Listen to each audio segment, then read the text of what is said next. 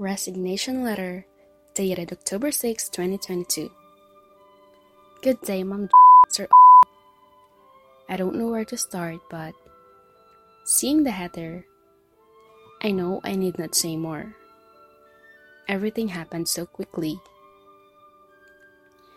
But I have to decide.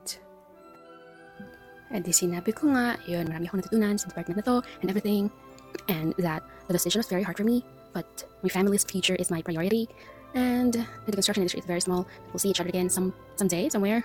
I don't know when, but definitely we'll see each other again. And that leaving the company doesn't mean you're leaving the friendship or the camaraderie built between your colleagues, my colleagues, and then there. And then, best regards, Marasikan. So there, I've been nothing but true to my letter. Everything na ginagawa ko is for my family. And Z is my family.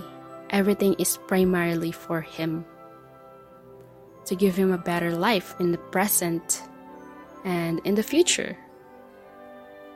Yung pagre-resign ko, hindi ko naman siya overnight na pinag-isipan. Tapos bigla na lang bukas, mag apply ako. And then, magre-resign na ako.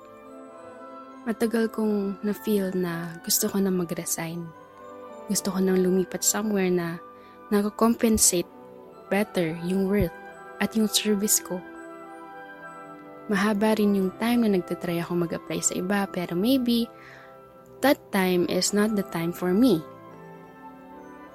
The time na nagtry ako mag-send sa employer, that very random day na wala na akong ina-expect na reply or manotice man lang, yun pa yung part na napansin ako. And nagtuloy-tuloy na nga hanggang magkaroon ng job offer and I submitted the resignation letter. Pero bago pa magkaroon ng job offer, alam ko na na matatanggap ako based sa interview.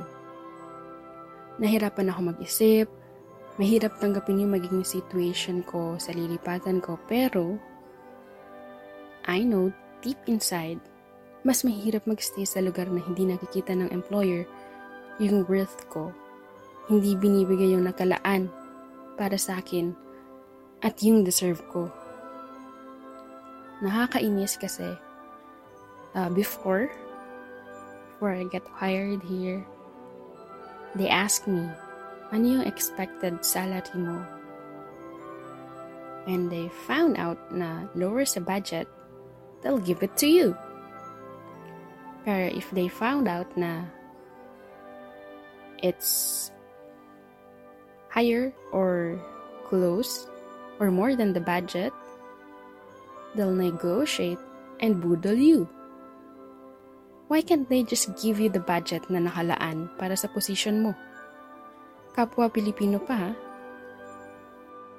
mahirap yung magiging situation ko doon.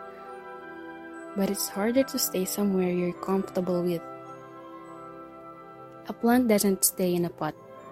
It has to be transferred in a place where its roots can freely spread and grow. I can say that Finding myself is also a factor kung bakit ako magre-resign. Don't get me wrong. I love what I'm doing here, pero I'm still looking for more. I feel so comfortable here so something's gotta be wrong. I know na may hirapan ako sa start ng paglipat ko but at least I'll get to know myself pa while being compensated ng almost double. I don't want to brag. I want to encourage and inspire the people who's having a hard time to leave their nutshell, the comfort zone, the steady bridge. I want you to try walking down the hanging bridge. Just because it's scary doesn't mean you won't grab the opportunity of seeing what the other side can offer you. Not every time na dadating at lalapit sa iyo yung opportunity. You can be a frog and grab it now, then master your craft. Or you can let it go and stay in your comfort zone and regret it later. I know that getting out of your comfort zone is not always the option. Sometimes gusto pa lang ng iba sa atin na matuto kung nasan sila. I get it.